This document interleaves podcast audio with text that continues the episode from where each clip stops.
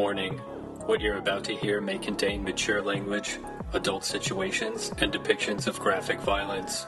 Listener discretion is advised.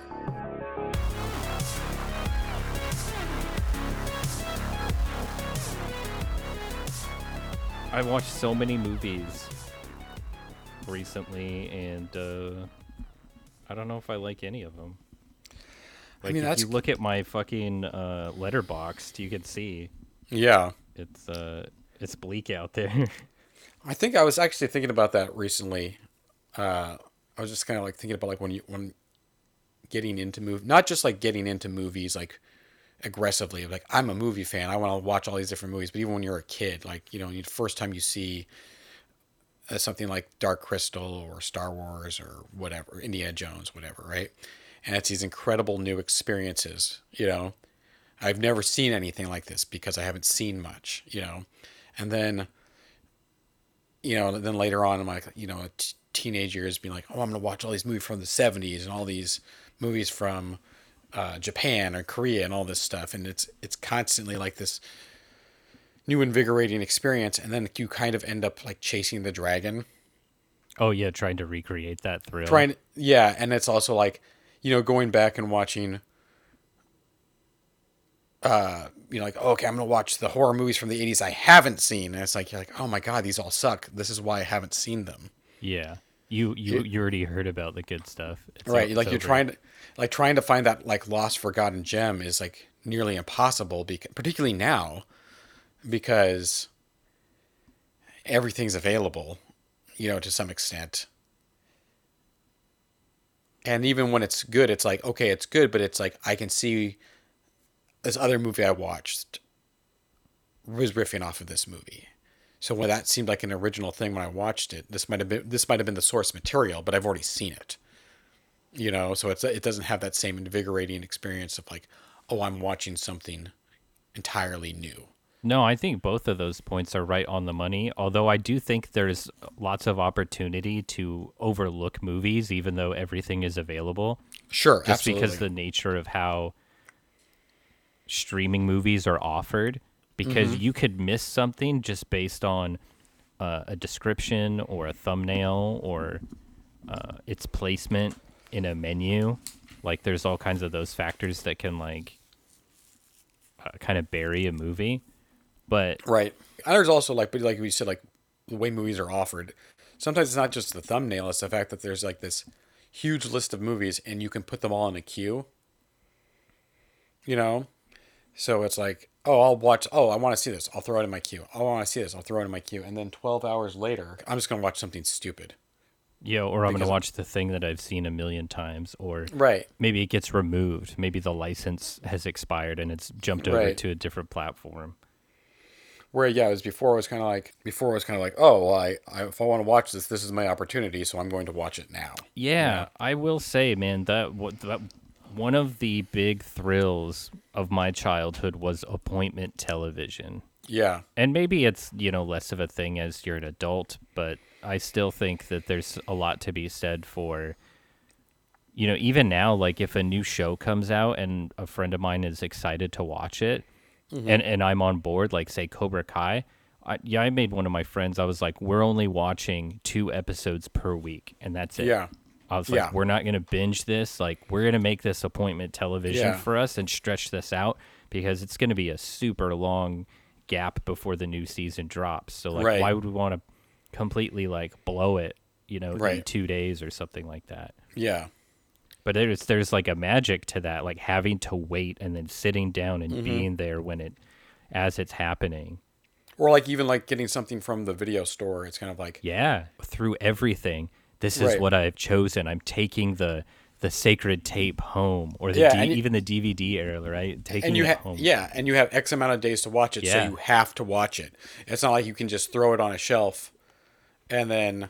I mean, that was the whole thing with like, what even when Netflix was new and it was just getting the discs, right? It was just like, uh, just these discs, they just sit here for three weeks, you know, four months. I never wa- watch them, you know? Yeah. I pay for, I pay for this service every month. And it's the same team, two movies I don't get around to watching. Like, but cause, but if you had to return them, you would have watched them, you know? See, I loved that about the, that early Netflix era. Cause I would like, you start queuing them up and you're like, ooh, yeah. are they coming? And then right. they get there and you watch and it's like, ooh, I want to watch this. Cause the sooner I send it back, the sooner I'm going to get more movies. Right. Yeah. That's, that's, I mean, even that was, even though there was trappings, it was still better than like, it just sits in a queue forever until it disappears and you don't even notice that it's gone. Yeah.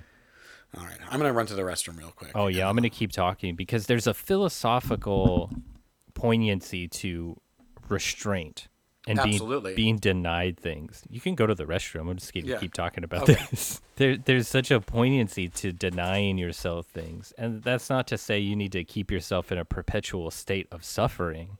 You know, things become less special and less exciting and unique and deliver all those wonderful neurochemical reactions in your brain if you if you have fun all the time, if everything is, you know, kind of on the same level. So by that token, you're streaming these movies and T V shows and it's just like, oh yeah, I can do the bare minimum, just like click around and find it and then do do do. Now, granted, there are some streaming services where you really have to hunt to find the good stuff and find the, the gems and uh, all the great things. But it still is, you know, just one click and you've got it uh, in an instant. And uh, I don't want to get in too much to being one of those people who, you know, clamor for the old days, brother.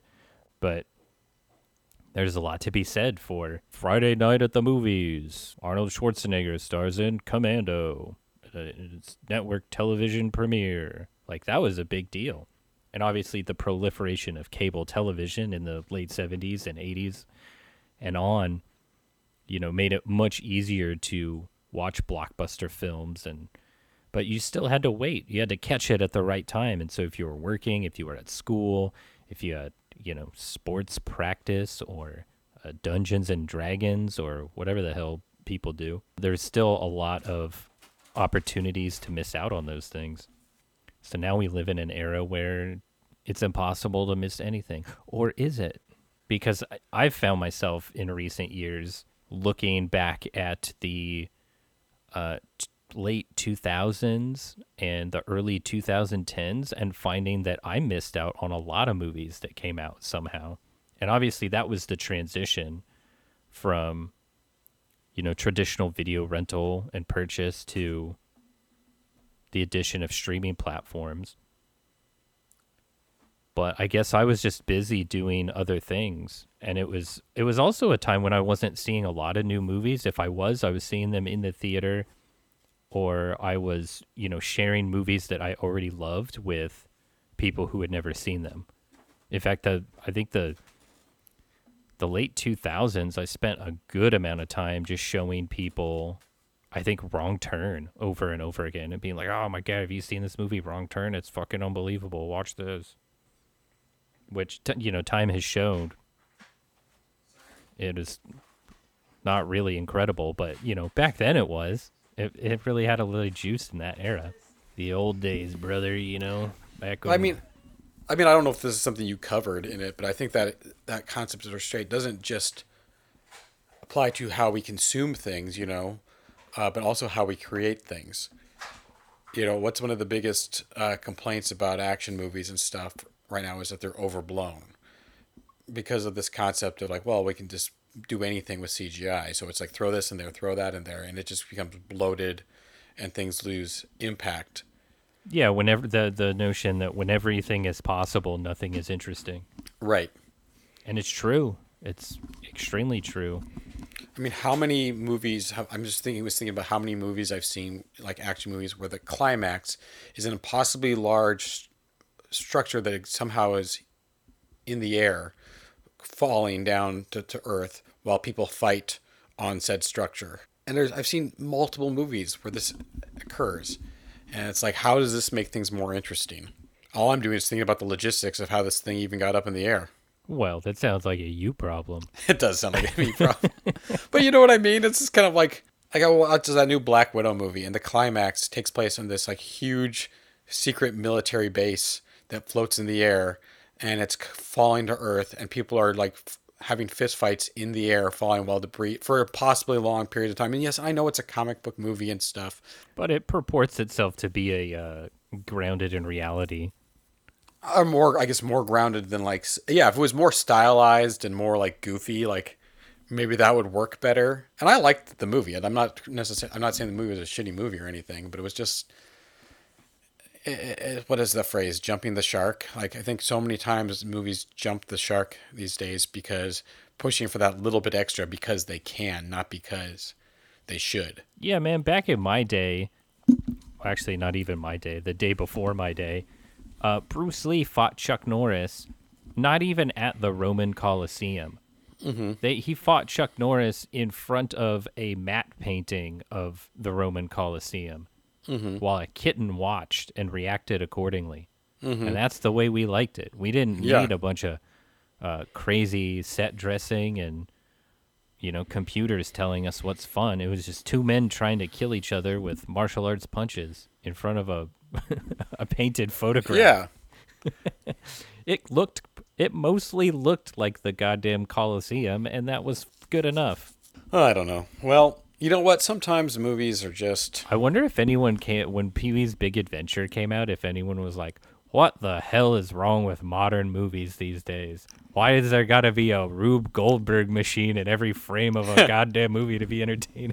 I mean, I'm sure there was. And I, you know, I mean, like, we're talking about a specific type of movie, obviously. And I think movies kind of ebb and flow. You know, like, certain eras are definitely better, for, you, you know, like, whether or not, like, movies were better in the eighties or nineties or two thousands or sixties, I think is kind of a concept that is hard to measure, and it's so objective. But it's a fruitless I mean, like, conversation as well. It's a fruitless conversation, and but I do think there's like, okay, maybe at this period was a this period was a golden time for uh, sci-fi movies, because it just kind of like hit the zeitgeist in the right way, and like you were you had these new like real world uh, technologies that, you know, Uh, bore fruit for creative ideas, you know, or maybe this was, maybe this period in time was really good for like American dramas. Like that's when they were really doing great stuff, you know, for this period of time. So there's, I think there's good eras for t- types of certain types of cinema, but not necessarily like, well, movies are better now or or worse now than they used to be, or better now than they used to be. You know what I mean? Like, what's so funny about like talking about eras too is, when you're in the thick of it, rarely are people going, wow, what a great time to be a moviegoer. All these erotic thrillers are coming out. My favorite yeah. type of movie. Everyone's like, wow, this again? We oh, we already saw this one when it was called Basic Instinct. Right. But then ten years, fifteen years removed, then you look back and you're like, wow, that wave of movies was awesome, when it wasn't everything that was being shown in the theater. If you want to see, like, because people, yeah, people have such selective memory of, like, all the crap that was out. Like, go back and get a V H S tape and watch the previews, you know, from, like, twenty years ago, thirty, forty years ago. I don't know, however long. And watch the previews before the movie on a V H S tape and be like, you'll be like, what the fuck are all these movies? Like, I don't remember these. Never saw them. Totally forgotten. But people, if you bring up the era of movies where a fucking uh, kid got uh, sucked into the Major League Baseball and mm-hmm. uh, fucked everybody's life up, uh, they'll be like, oh yeah, I remember all those movies. Little, exactly. Little Big League and what was the other one? Rookie of the Year. Yeah, Rookie of the Year. Angels in the Outfield. Mm-hmm. Yeah, this golden era of classic kids in baseball, three movies. Yeah, kids right? wearing adult baseball uniforms. That's three fucking movies, you know, and it's like... But people will remember, they'll be like, oh my God, my childhood. Yeah. Like, it was yeah. cool, but at the time, everyone was like, well, what the fuck are they doing with baseball movies? What happened to Major League and Bad News Bears and movies like that? I mean, honestly, this conversation we're having right now, like, organically kind of fits into the movie we're going to be talking about today. It does? Because I was going to say this has nothing to do with the movie we're talking about today. Well, well the movie we're talking about today kind of puts, uh, it's about perception and uh, fantasy and how you romanticize certain concepts and ideas and people in your life. Think about it. What is the movie we're doing today, Keith? Uh, what is this? What is this show? What is what show do we do? Uh, Hello, it's the Trash Heap Podcast, the show where we're proving once and for all there are no garbage movies, only garbage opinions, I reckon. That's right. That's Keith. I'm Elliot. You know us or you don't. It doesn't matter. Uh, you love us or you hate us. Shouts or- out to Columbus, Ohio, Alaska, the Philippines, all our listeners listening around the world and in the mostly the, the Western United States. I, I you know what? There's the people who love us, the people who hate us. I'm more concerned about the people who are indifferent to us. You know, like I have been trying to become indifferent to people for years, and I've been unsuccessful. Not just in this, like in this show. I mean, in life. And people either people either like me or dislike me, and I just want to be indifferent. I don't want to be liked. You want people to perceive you as like a houseplant or like a fixture. Yes, yes. I don't. I want. I want. I want to not be a thought in people's lives. Anonymous. Anon- yes. Well, there's no better way to be anonymous than publishing content on the internet. Exactly. So yeah, this is the Trash Heap. We give the movies a chance, whatever. Yeah, we do give the movies a chance. Give them a chance. Just watch them. You know, just watch the movie. All these people work work hard and to put lots of effort to make the movie. So give the movie a chance. Um, normally we talk about we're doing like we're doing a comedy today. Everyone thinks this is a horror movie podcast, and right. That couldn't be further from the truth. I'm yeah, so well, sick we- of hearing that. Maybe it's my fault for designing the logo in such a way that would inspire such things. But guess what? If you listen to the show and you look at the assortment of episodes, it's clearly not a horror podcast. Yeah. I mean, I guess, you know, like, this is a show about underrated movies, not underrated horror movies. But I guess we do do a lot of genre films. I oh, think. Yeah, definitely. Horror, sci-fi, uh, yeah. action, and, and comedy. Well, yeah, we haven't done enough comedies, I think. And like you were saying that the other day, and a lot of times when we have done comedies, they've been, you know, com- like adjacent to another genre, like horror comedy, action comedy. Well, comedy's um, weird because... Yes, it can exist in any genre. All of the classics, quote unquote, that people kind of cling on to, a lot of them don't age well. And so you give them a second look and it's... It's tough to say, wow, you should take a look at this movie from the, you know, nineteen eighty-five. Wow, it's so pro- right. profound, and the comedy is still just as funny today. Like, I don't know. That's, in, in a lot of ways, that's not...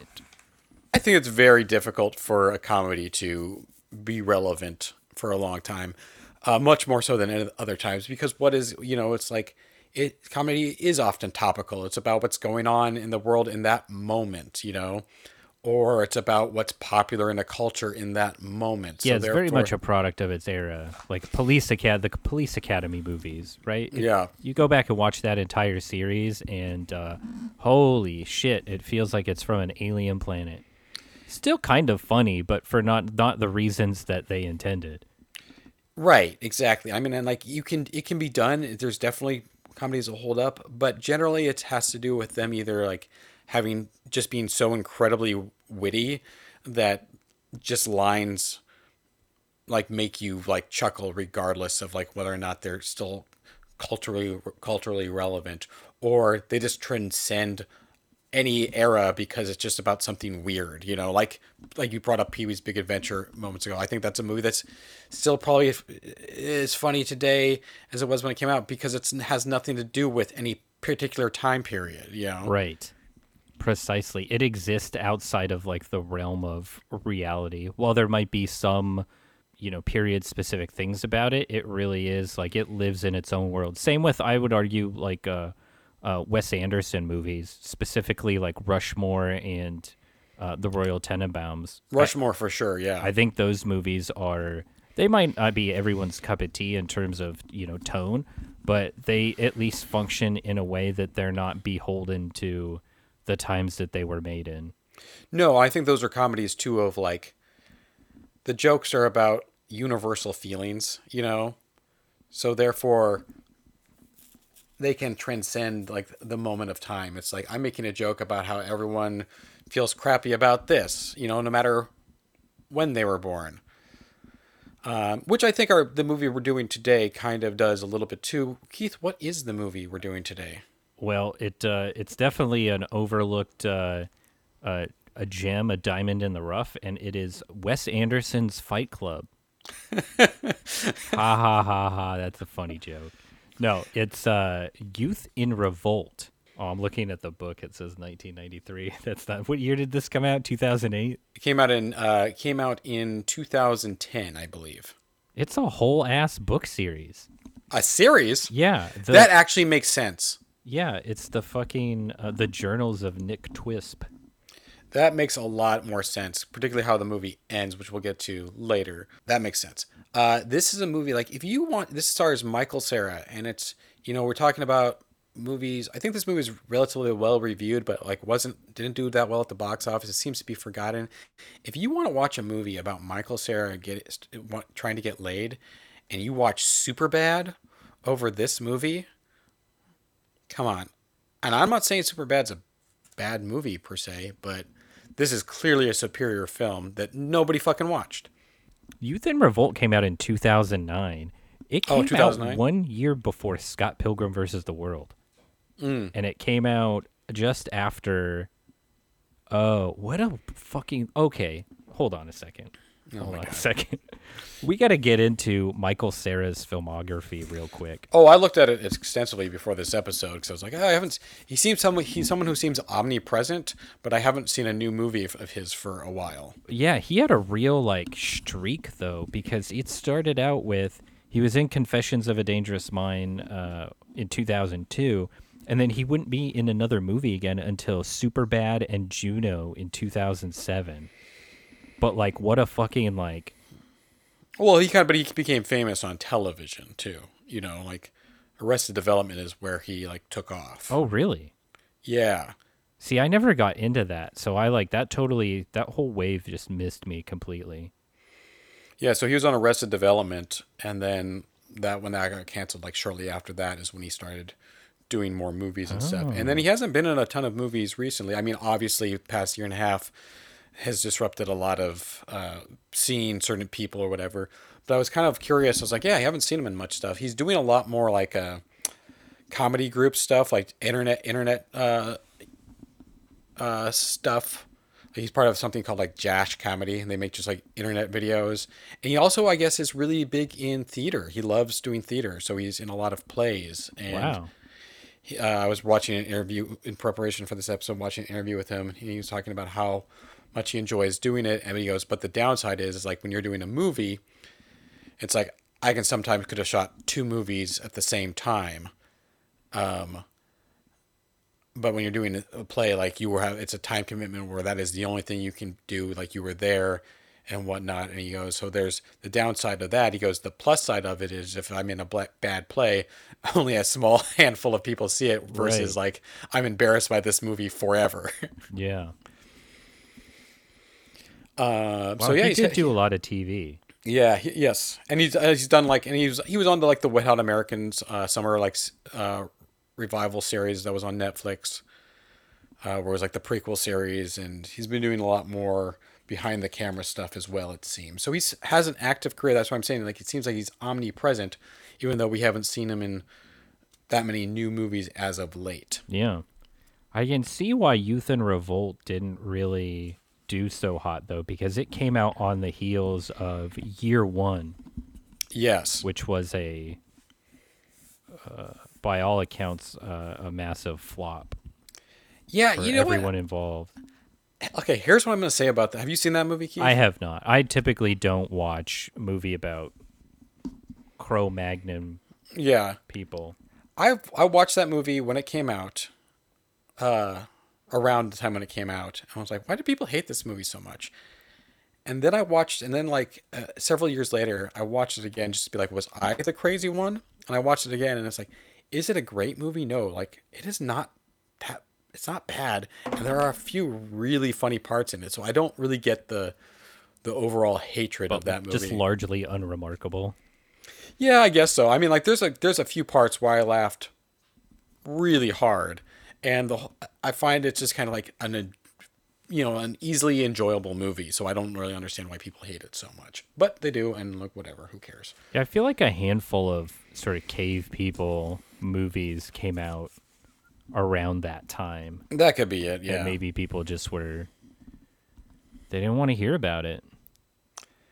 I mean, the the extent to, to which, like, average consumers, and not just, like, film, but of anything, like, mistake one thing for another, you know?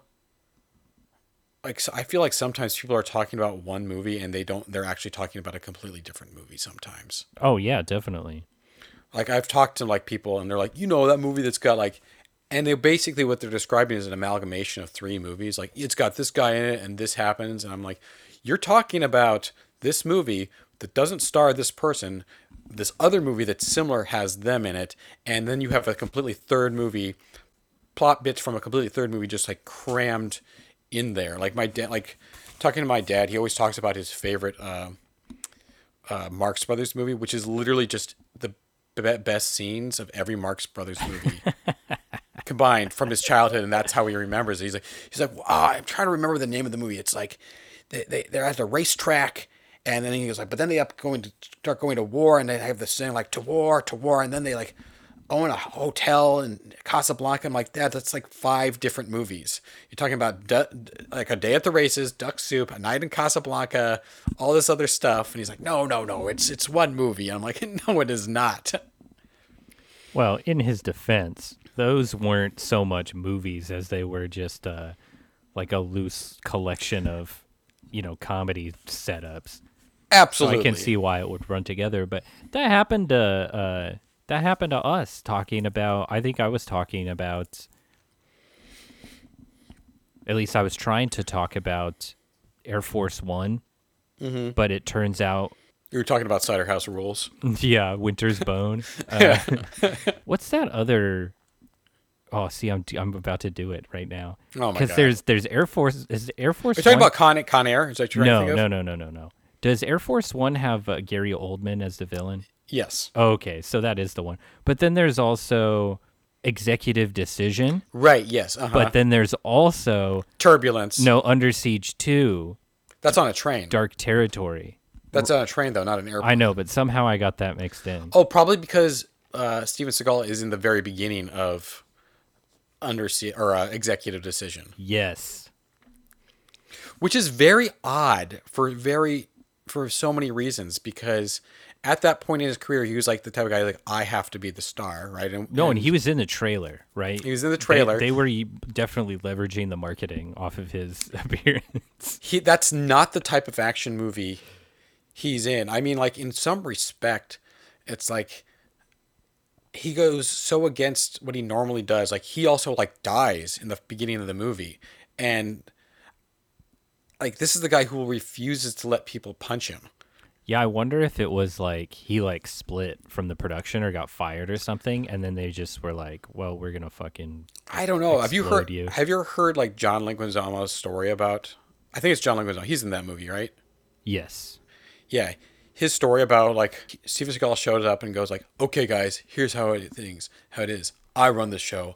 I'm the boss. He's like, because he's playing the like the military like squad leader, and he's like, but he's acting as if he's an actual military squad leader. He's like, I say jump, you say hi, how high, and John Leguizamo just starts laughing at him, and he kicked John Leguizamo in the chest, and John Leguizamo almost quit the movie, and then they guess they were just like, oh, don't worry, he's gonna die soon. Like, like he's only gonna be on set for a few days. Or something. His career and his like whole persona is just like fascinating. Like, if we if we come to find out that he has a brain tumor or like something like that, like, it would not be a shock at all. Anyway, we're uh, not here to talk about the the no, those are a lot of fun tangents. Thank you, Michael Cera, for setting off that. Yeah, absolute. Uh, it was a real money train of this tangents. Yeah. This is a movie, it's one of them coming-of-age stories about, like, some young boy, you know, little loser, can't get the girls, blah, blah, blah, blah, Not blah. Not even a loser, though. Like, he's no. in that position where he is, for a young person, he is well-read and has a high I Q, but not right. the confidence to match it. And all the adults around him, or at least as he perceives, are, uh, you know, ineffectual losers who don't have their lives together. Right. And one thing I love about this movie is it kind of takes that traditional setup and it flips the script on it in a lot of ways. Just as you said, he like he's not actually a loser. He's like he gets into some uh, outlandish, hyper exaggerated scenarios, but him as a character, like his a core being, is much more based, I think, in reality of just his personality than a lot of these movies are, like particularly like a lot of the other kids too, like his object of affection, affection like the arty kids are legitimately pretentious in this, you know, they're oh, not like yeah, to an absurd degree. That's they're not they're not the cool kids are not actually cool. It's like what kids think are cool when they're kids, you know. Yeah, because they don't know any better. And the adults are are are are lame the way adults actually are. Like I said, like you do get into some like hyperbole type scenarios, but it's fairly based on like more grounded, realistic characters who then, I mean, I don't even want to say like realistic characters, but there's something a little bit more authentic about them than your normal movie archetypes. Oh no, the the white trash mom who, with the string of failed relationships uh, that are, you know, kind of destructive, but it's the only thing she has going for her. Like, I mean, that's yeah. real. Uh, that's one hundred percent real. Um, that's not, I wouldn't even call that a stereotype. It, it's exaggerated, but it's definitely not a stereotype because it's, that's just a reality. Yeah, I guess that it is exaggerated. I've, are... I've been a stepdad at least five times over to a, a young boy exactly like uh, our friend Nick Twisp here. Oh, I, didn't, I wasn't kidding. aware. And then the, you know, Nick's, Nick's, uh, I wouldn't call him an estranged father, but just like a crappy father. Yeah, I mean, his, not, and not his like, father played by Steve Buscemi, who's sort of going through a midlife crisis. He's an incompetent father, is what he yeah. is. He's not. He's not. He's not inherently ne- intentionally neglectful. He's not. He's not an asshole. He's just shit, like a, an average, shitty, incompetent dude. Yeah, and he's a divorcee going through a midlife crisis, dating right. a younger woman. Yeah. And what, what, so yeah, it's basically the scenario, this kid has, he has trouble relating to people, blah, blah, blah, uh, because he likes arty things. He meets a girl that he's really into, but there, there's all these uh, roadblocks between them. Um, and he develops a persona, an alter ego to help him achieve his goals. And I think that's one of the things where this really sets this movie about apart is, in, besides all the other things we just said, is the creation of this alter ego named Francois Dillinger is, one, he's hilarious. Two, it is unique because normally it would be like, I don't know, like he would just change his persona. Like he would, he would be like Nick Twisp would be like, I'm going to be a bad boy now. Oh yeah, there's so many movies of the eighties and nineties where uh, the nice guy character becomes a badass and like slicks back his hair and starts right. wearing a leather jacket, and everyone's like, "Whoa, you're so different now." Right, or like um, there's like an, a real person. He makes a friend at school who's the real person influencing him and teaching him how to be cool. Yes, this creates a very like unique inner conflict between them where he's like he's just having this like outward projection of this character, and the way they interact, it's kind of like they argue about stuff, you know. Yeah, it's way more entertaining than like it's like I'd made the joke about Fight Club, but it is very very similar in execution. Very similar, yeah, where uh essentially his his coping mechanism like manifests itself visually for us, right? um And he's interacting with it, but it's not there all the time. And so you understand no. the distinction that, uh, aside from a couple of scenes later on, you know that this is not, is not a real person. And so you're not questioning it. It's and, not trying and, to trick you. And in, it's, in he's not, way. and he's not crazy. He like, he's aware, no. he's aware of this. And, I, but, but there's still, but even, so that, that adds a lot of comedy in the sense like, okay, we know that he knows that his alter ego is fake, that he purposely created it, yet he's having conversations with it, and is often surprised by the actions of his alter ego, even though it's him doing it. Right. You know? Well, and I love that as a like as a visual, because when Francois yes. comes and starts initiating some kind of mayhem, he's sort of sitting there watching with his jaw on the floor, and that's like right. that's such a good visual representation of someone who is um, like watching themselves right. uh, from a third person perspective. I mean, people all... talk about that like, right. oh, I was, you know, I watched myself do this thing and I couldn't believe I did it. And like, we get to see that. We all have had those moments where like we're in the moment of doing something like, why am I doing this? Why am I doing this? Just stop doing it. Just stop doing it. Like if yeah. you stop doing it, everything will be better, but you just keep doing it, you know? Yeah. um, yeah. And I think too, not only is it like narratively uh, a good choice, it really, you know, this is around a time where I think we, as we just mentioned, Michael Cera became popular on Arrested Development. And then he, but then he started branching out of the movies, and he was playing these very kind of like similar characters over and over and over again. And this was a movie where we get to see that he's not like this kind of like one note guy who just plays like this, like, I don't know, like hip hipster wimp nerd, you know, and you get to see the range of, of his abilities in this, where he's like a very good actor. And the way he plays Francois Dillinger is perfect. I mean, it is, it's not, it's not entirely over the top, which I think a lot of actors would have gone and done. And like, it would have been like, like so taken to such an extreme that it would have lost any of its credibility. You know, you know what I mean? Yeah. And it's not so outlandish that it doesn't seem like a natural progression of the actual Nick character. Right, it's like right. it's like two or three steps up from who he is, but it's not this like just absurd cartoon character. Right, he's he's not dressed it's, like outlandishly. He's not like wearing like a monocle and a top hat or like right. You know, he wearing has a, a mustache, but he's not twirling it.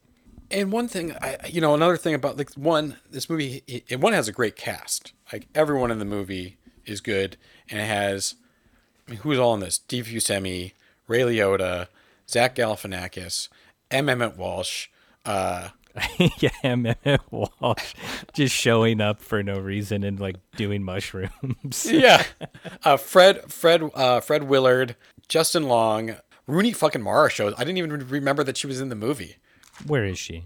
She's uh, when when they go to the like the all like the Catholic no not the Catholic school the uh, well I guess it is a Catholic school the Catholic French school.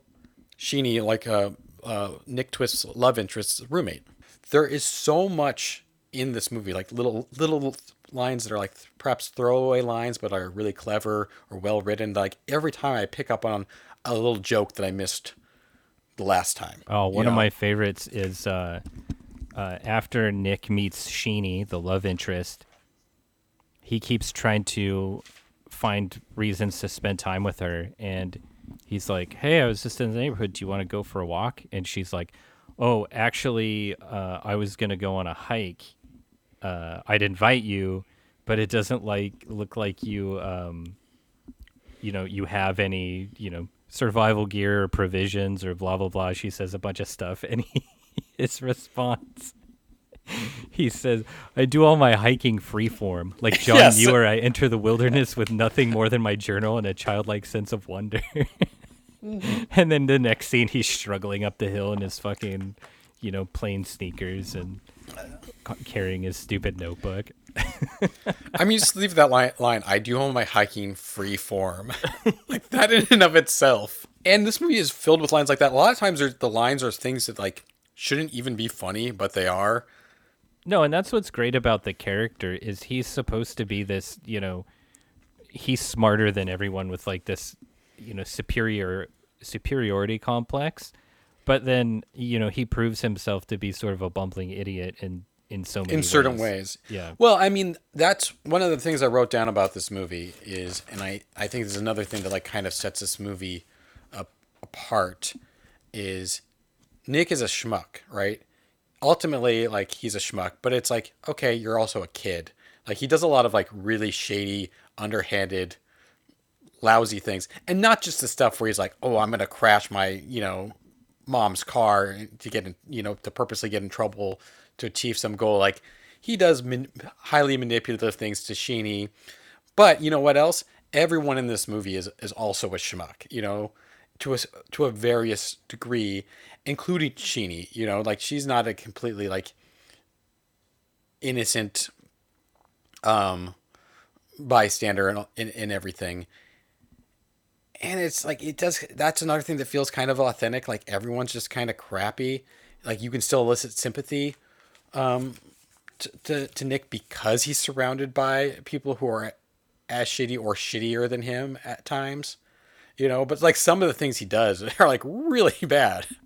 Yeah. He really reveals himself like later on and shows like his capacity for evil mm-hmm. and like even just aggression. Like when he shows up at the school, Uh, just just pissed off and not tolerating everyone only speaking French, right? Uh, because they're supposed to.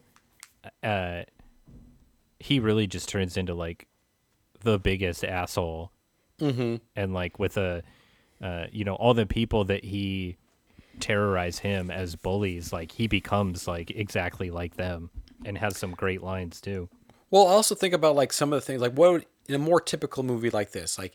He would just be like the really nice guy, and then maybe he like lies to Sheeni to like try to impress her, and then she finds out you lied to me, and then he goes later, it's like I did, but I I did it because, you know, I wanted to impress you and blah blah blah blah blah. And she's like, oh, you're really sweet. What does he do in this movie? He convinces someone else to slip sleeping pills into her, her co- coffee, so she falls asleep in class, so she gets expelled from school, so she has to move closer to him. That's what he does, you know, and it takes it to a more, to a higher level than like the sh- normal schmaltzy, like, mm, I'm a bad guy, but I'm also the good guy. You yeah. know? His first opportunity to start talking shit and spreading rumors about someone he's never met. He comes oh up with some like some real vicious, like dark stuff. Right. And partially it's under the guise of, you know, like by, I think by setting up the, the Francois Dillinger alter ego, I think that also makes it easier for him to still be like a relatable character because it's kind of like, it's this, it's somewhat separated. Well, exactly. Where... And that's just like a, a, a way to illustrate like, oh, here's how he's able to do these things like without harboring any guilt. Or right. self-loathing, right? If he, he crafts this alternate identity, he can, you know, that's his scapegoat. Right. And ultimately, what is the final kind of like realization of him is he rebels, he rebels, eventually rebels against Francois Dillinger in a, in a sense. And it's like all about like, oh, all I had to be, like, I don't have to be a fake person. I don't have to be this. I just have to be me, which is, you know, I think the end, that's the very end. And I think it's a little too storybook. But now that you say that it's part of a book series, I can see how that might bleed into something in a, in a, in a, in a future installment. Did you also uh, finish watching the credits? You know, I don't think I've ever watched it all the way. To, is there like an end credit scene? Yeah, there's like a whole animated sequence of him in prison. Oh my God, I've never, no, I've never watched that. I, like I said, I've seen this movie like three or four times. I wondered about that because I was like, oh, this is crazy. Yeah, so you definitely have to watch it. But you're right. Like, I, I think it does actually. I think it was. They were ready to go on with more adventures mm-hmm. of Nick Twisp uh, and sort of left it open for the possibility of sequels. Yeah, I, I, I appreciate that these aspects of it because it's in so many of these movies where it's like it's schmaltzy to a point where it's kind of like, no, everyone, like, they treat assholes as sweet people, you know, like. Doing these highly manipulated manipulative things, but it's but it's oh it's like but it's romantic in the end, you know, and it's and I guess that happens in this movie too, but it's it's more of a it just seems more like delusional, you know, rather than uh, in the characters' parts than it does in like the audience part. Yeah, I think as in terms of like considering the movies that came before this, but sort of set the tone for the the genre and like the delivery, right? Like all those mumblecore, like Noah Baumbach movies, like The Squid and the Whale, where mm-hmm. every character is just an outright piece of shit and you don't root for anybody. Mm-hmm. And then even later on, like Napoleon Dynamite, where the characters don't even seem like real people. They just seem like walking gags. Right. Uh, I, I feel like this movie lands in a much better territory where it is like a, a more reasonable mix of like real characters with flaws, but then also, you know, they're doing funny things, and, you know, they, they also have some something worth rooting for. You know, it's not just like they're there as, you know, decoration. I think you're right on the money that in that it kind of takes like, it looks at all these things that came before it, and I was like, well, I'm going to take the best pieces yeah, of each of those, and like this worked here, but this other part didn't work. Like, like oh, maybe this is a funny like yeah. There's, I would I would not even have thought of comparing this movie to Napoleon Dynamite prior to this, but there are traces of types of comedy in it that kind of cross over, but it's like literally the the parts that work and none of the stuff that doesn't, you know? Yeah, and I think even if it wasn't directly influenced like that, it just has a lot in common with it. And same with, right. like, uh, uh, Eagle versus Shark and even Greenberg, which I think Greenberg might have come out after it. But mm-hmm. it's all, like, I think that's a Noah Baumbach It is, movie. yeah. Uh, but, it, yeah, it all has, like, it's all from that pool of ideas and, and style. But, it yeah, it just has, like, an extra layer of charm to it that makes it way more enjoyable and entertaining. Mm-hmm. And oh, it is well, it does have a surprising cast. Yeah. Like that was one of the things I first noticed was I was like, look at all these actors. Mm-hmm. Like these aren't just like like indie movie nobodies. Like these are like, you know, real performers. And in a lot of ways, like they don't they're only, you know, working at like half speed. Like Ray yeah. Liotta, like, he's barely doing anything here. Right, In yeah. fact, he might be the most useless. At least, like, M. Emmett Walsh gets to make a funny face, and uh, Steve Buscemi gets to kick the window of a B M W, and, you know, a lot of the other actors. Zach Galifianakis has some pretty great uh, pretty great moments before leaving about halfway through the movie. I mean, but also, Ray Liotta, in a way, even though you said, like, he's working at half speed, is ki- he, him and his performance is kind of perfect for this role and the tone of the movie, because he's playing like he's playing a sh- like an asshole cop who starts dating Nick's mom, and we're so used to these ex- Ray Liotta playing these extreme, intense characters, yeah. and he comes in kind of half-assed about the whole thing, and it's like, well, that's the character, just kind of like this like boring, generic kind of shitty dude who thinks he's the boss of everyone. But he's and also he's- not like. He's not, doesn't really, like, fly into a rage. He gets aggravated and mad, but not, like, yeah, he doesn't blow up. He doesn't, like, point a gun at anybody. Yeah, he's too lazy to get that mad. You know yeah. what I mean? Like, that's the thing. It's, like, everything about his life, about this character is just kind of, like, half-assed. I wonder but, if that was but part of... But, but loves himself and thinks he's an, uh, he thinks he's a badass. I wonder if that was part of the joke, though, like, because, you know... Ray Liotta has that famous line in Goodfellas where he's like, never rat on your friends. Yeah. And then, you know, he comes into this movie and just immediately rats on uh, Michael Cera's character to all right. of his police buddies. Yeah. Well, I think, too, it's like, I think one hundred percent, I wouldn't want to call it stunt casting, but there was, I think with some of the casting, there is casting against expectations, you know? Yeah. Uh, even with like Zach Galifianakis, who plays... The kind of, he often plays a schmuck, but he plays a different type of schmuck. Usually, he plays like a weird, awkward, eccentric schmuck. And this one, he plays just kind of like shitty guy you meet at the bar, you know, schmuck. Like he's playing a very normal dude. Yeah, the type of guy who thinks he's making good decisions, but right, he he can't stop making the worst decisions of all time. Actually, right. that subplot with the the Navy guys, yeah, I. It's one of my favorite parts of the movie. Like that, that car gag is so.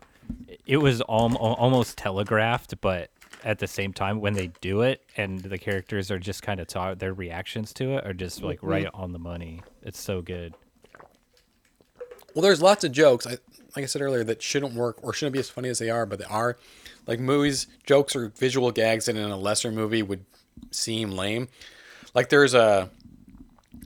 Like there's the, there's that uh, there's towards the end of the movie there's like a audit, audit like an audit audio gag where it's like you hear this organ music playing yeah. right at like this dramatic part, and then it cuts over to uh, Sheeni's mom high on mushrooms just playing the organ.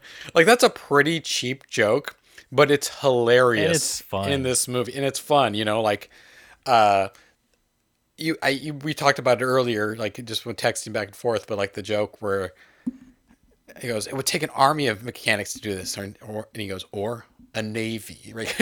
Yeah. Specifically referring to the Navy guys. Like, that's another incredibly cheap joke, but in the context of everything, it's hilarious. Yeah, when she delivers the line, it would take an army. Uh, th- th- she pauses. I immediately, like, clocked into it. Like, I was right there with them. And yeah. as soon as Zach Galifianakis started delivering that line, I said it along with him because I was like, I know what's coming, and this is great. Mm-hmm. And it, and they don't linger on the stuff. Like, there's that, I mean, with, it would be a long explanation to, to explain why Fred Willard and uh, Michael Cera end up in their underwear, you know, like old man, young man walking around town in their underwear. But when they get, like, when they waltz into, uh, they get home and Steve Buscemi is there as the dad. And he goes like, oh, look who I found. Can he spend the night? And he's like, why are you in your underwear? And it just scene just, just ends. Yeah, it just cuts from there. A, a, la- a lesser movie would have lingered on that joke and tried to milk it for more, you know? Yeah. And just the confidence just to be like, nope, this is good. Like, cut, stop here and move move on, you know? You know, also, like, we're talking about schmucks. Oddly enough, as a character, Francois Dillinger is one of the most likable because he's honest and straightforward about who he is, you know? He's the only character who's not a liar, who's not uh, pretend. I mean, obviously, he's a figment of an imagination, so therefore, it's one someone else pretending to be him. But since we have the separation of these two acting as like almost two separate people, he's the only one who just does what he does without a pretense of something else behind it. Oh, sorry. What did you say? Okay. Nothing. I said absolutely nothing. I was reading this, some of the quotes, and one of them is, Nick, why are you naked too? And he replies, solidarity? Yeah. What, what scene was that? That's okay. So remember, like, they get kicked out of uh, the Catholic school that, that they snuck into to meet their, like, uh, girlfriends, and then they get chased out and they're naked, or they're just in their underwear. Oh, right, because he says V J is like a...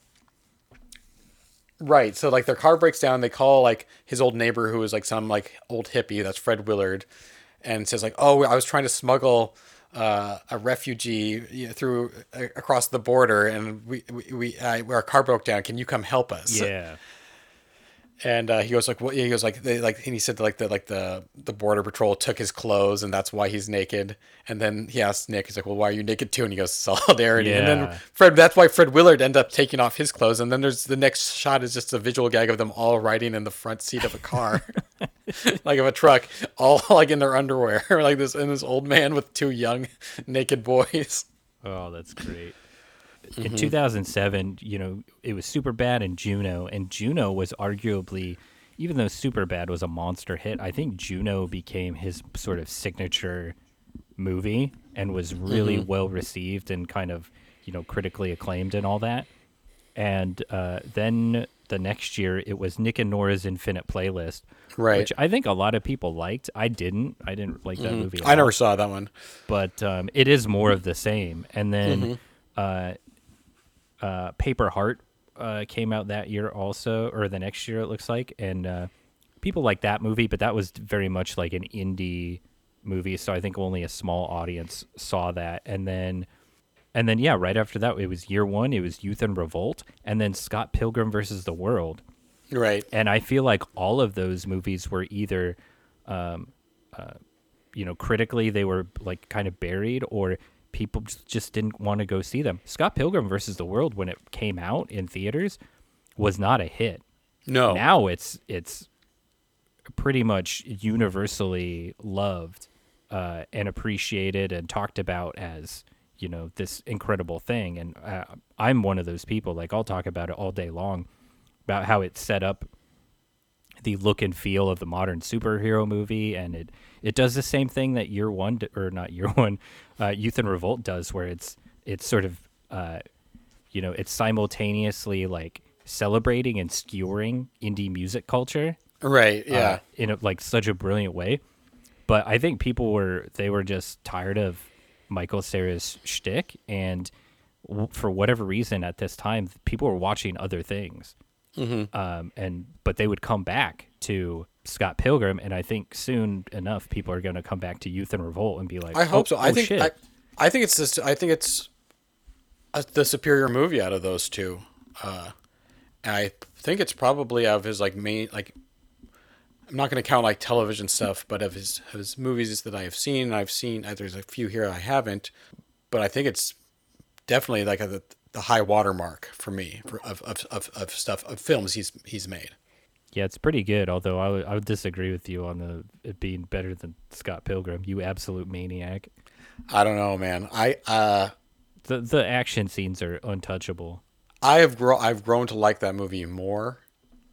I've seen. I've only seen it like maybe twice, and the first time I didn't. I was just like, ah, whatever. And the second time I liked it more, but I, I'm still, as a whole movie, I'm not crazy about it. Yeah, there's a lot of cool st- stylistic things. There's a lot of good gags. I like the way, like you said, like it celebrates and skewers at the same time. There's plenty of good pieces here. It, it doesn't gel the same way for me that this movie does. I mean, that's fair. Um, I do like that both movies are. The main character essentially is wrong.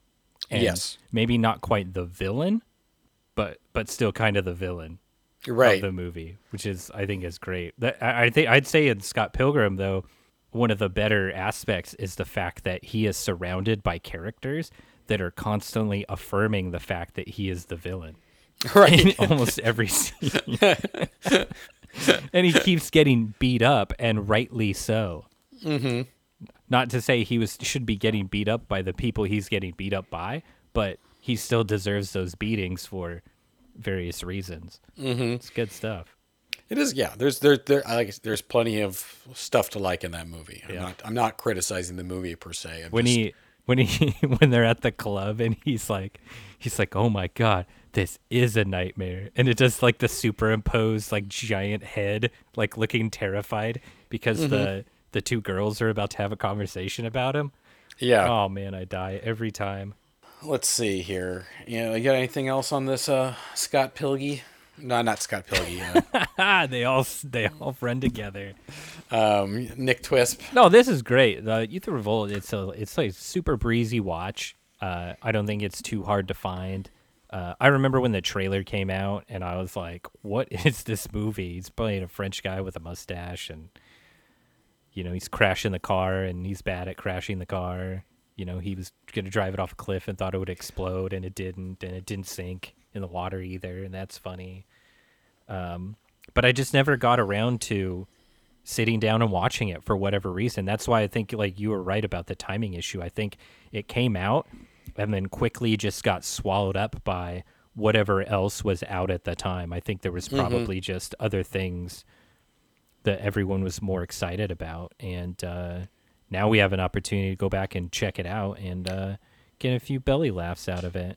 Well, also we were, you know, the, the, we were texting the other day and we're talking about, like, you're sending me all these like screenshots of like these generic movie posters of, that had big stars in it, of, of movies that came out around this time. And yeah. I said that this is that period of time where somehow like literally every major star got tricked into being in multiple movies that were going directly to iTunes.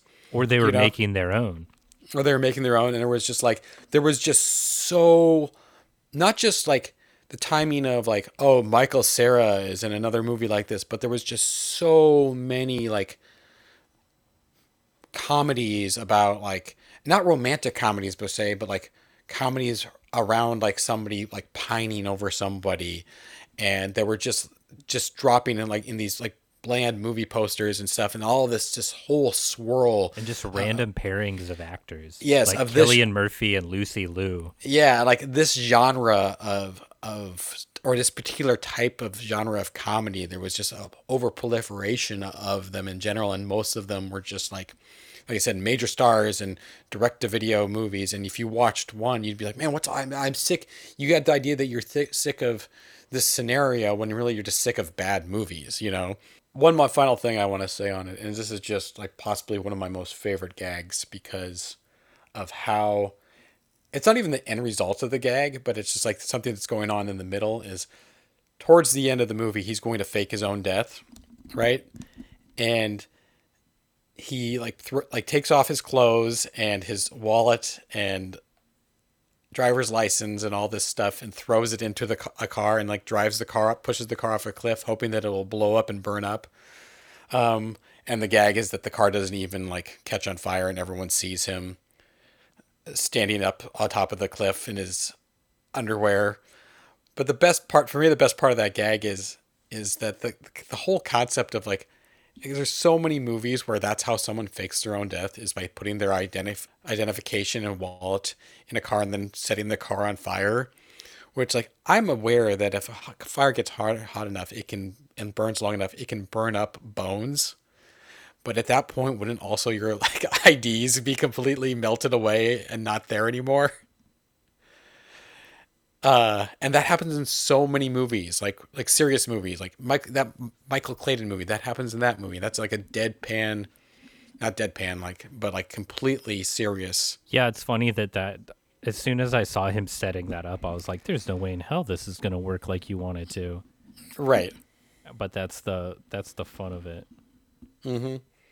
I wonder where Michael Cera goes from, not from here, but from where he's been, because I think the last movie he was in was what uh This Is the End, maybe. I don't think that was the last movie he was in, but yeah, he definitely, that maybe one of his last more like like bigger movies perhaps. Let's see here, where is he, what's he up to? And even that, that's a bigger movie, but he just has like a little bit part. Oh no, not even close. He was in uh oh he was in uh, Entertainment, starring oh uh, yeah the the Neil Hamburger movie. Yeah, Greg, Molly's Greg Game, Turkington, Sausage Party. He, he was in the new Twin Peaks. Oh, weird. Yeah, he's been in quite a bunch of stuff and a lot of television between this. Boy, this is a real uh, a real far cry from the the roller coaster of Halloween Kills, huh? I know. Well, I mean, this this movie is just so delightful. Um.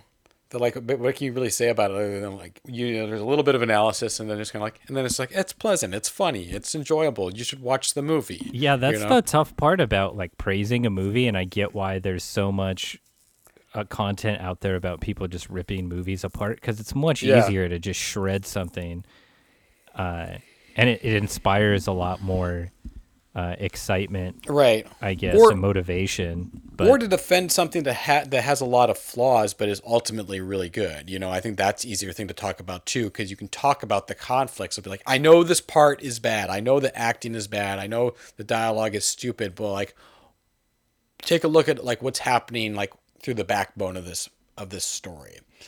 You know, or like what we're seeing on screen, the unique things we're seeing on screen. It's yeah, like it's it's. It's easier to defend like the redheaded stepchild than just to be like, hey, you know what? Billy's a really good kid and doesn't get enough attention, you know? All right. Well, this is a good movie. We like it. We're going to do a different movie on the next episode. On the next episode of The Trash Heap, we're going to talk about a movie. On that note, uh, if you love someone, burn down Berkeley for them. And until next time, the dumpster is closed. Goodbye, everyone. That was good. Yeah. That was good. That was good. That was, it worked. Yeah.